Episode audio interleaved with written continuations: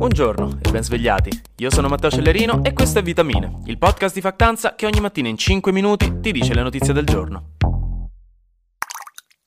Nel diario di guerra di oggi, chi l'avrebbe mai immaginato, ma sono leggermente aumentate le tensioni in Medio Oriente, specialmente perché oltre a Israele sono iniziate delle scaramucce anche in Siria, dove gli Stati Uniti hanno dichiarato di aver lanciato degli attacchi aerei di precisione, e questa cosa l'hanno specificata che erano di precisione, perché Washington ha un po' una storia non molto carina di bombardamenti in cui riusciva a colpire precisamente sempre un sacco di civili innocenti con i suoi attacchi con i droni, una cosa che è meglio non fargli mai dimenticare. Comunque ha attaccato degli obiettivi iraniani in Siria dal momento che dallo scoppio della guerra a Gaza diverse milizie iraniane e in generale islamiche, tra cui la principale sono gli Islamic Revolutionary Guard Corps dell'Iran, hanno iniziato a lanciare qualche attacchino contro delle basi militari statunitensi nella regione, ferendo fino a 24 soldati americani. Quindi gli Stati Uniti ieri hanno lanciato degli attacchi aerei contro due strutture obiettivo in Siria orientale. Intanto l'invasione di Gaza da parte di Israele sembra essere sempre più imminente. Questi giorni è come quello starnuto che sai che sta per arrivare, te lo senti sulla punta del cervello, stai lì che aspetti in quei secondi che sembrano un'eternità. Questa è proprio identica come sensazione. Netanyahu giura che si sta preparando, però vedremo se e quando attaccheranno non ci sono troppe informazioni in merito al momento. Di sicuro nei giorni scorsi però ci sono state un paio di incursioni mirate con i carri armati da parte di Israele nel nord della striscia di Gaza, però ancora niente invasione di Gaza. Durante un'assemblea Assemblea generale dell'ONU, poi, dove ovviamente si è parlato prevalentemente di Israele e di Gaza, i paesi arabi hanno condannato in coro l'attacco di Israele, specialmente gli attacchi generalizzati nei confronti dei civili e la violazione delle leggi internazionali nel trattamento dei civili nella striscia, e anche, specialmente l'Iran, il supporto militare degli Stati Uniti a Israele in questo momento. Infatti il ministro degli esteri iraniano ha detto che se gli Stati Uniti fomenteranno il fuoco di guerra in questa regione, a fianco di Israele, non verranno risparmiati dalla reazione che ne seguirà.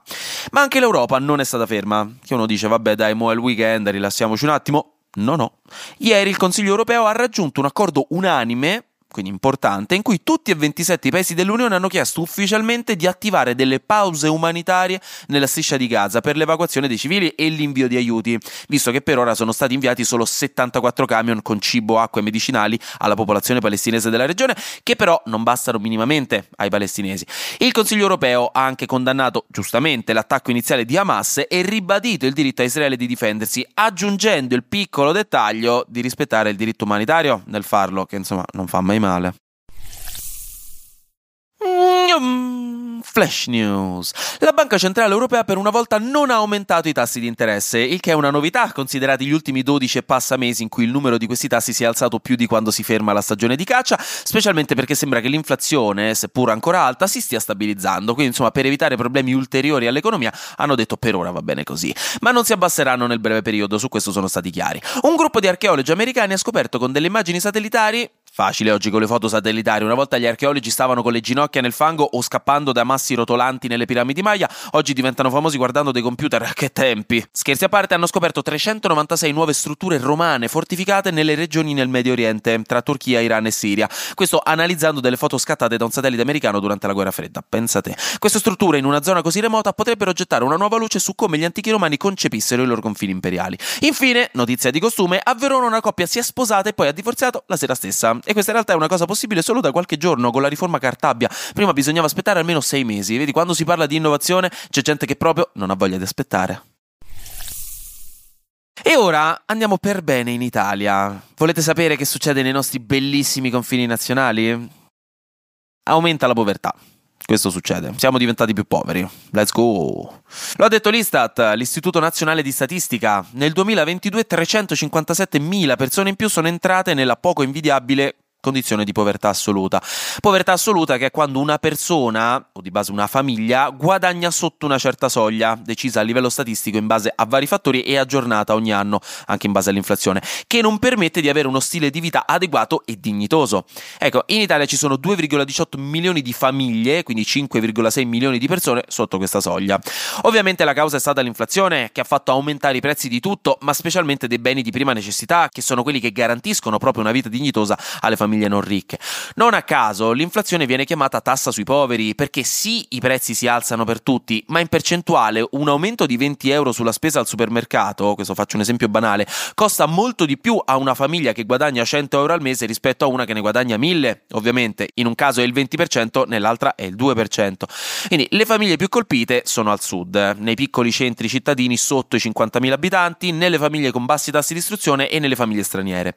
Sembra tra l'altro che quanto fatto dal governo comunque abbia aiutato un po' la situazione, tipo no, i bonus, gli aiuti per i beni di prima necessità e gli aiuti sul gas, anche se non sembra che abbiano aiutato moltissimo. L'Istat dice che senza quegli aiuti il numero di famiglie in povertà sarebbe aumentato dello 0,7%, che ho top per quelle famiglie, eh? però comunque una percentuale così bassa dimostra che su problematiche macroeconomiche di questo tipo difficilmente si possono mettere delle pezze efficaci senza interventi strutturali di lungo periodo. Si sta parlando poi di un'inchiesta ragguardevole sulla mafia in Lombardia, in cui le autorità credono che si sia andata a creare una vera e propria alleanza nella zona di Milano tra Andrangheta, Camorra e mafia, testimoniata da una molto pittoresca foto di diversi signori a pranzo, che fa molto evento per siglare la pace in un film di Scorsese sulla mafia italo-americana. Ve lo giuro, ci mancavano solo le tovaglie a quadri bianche e rosse.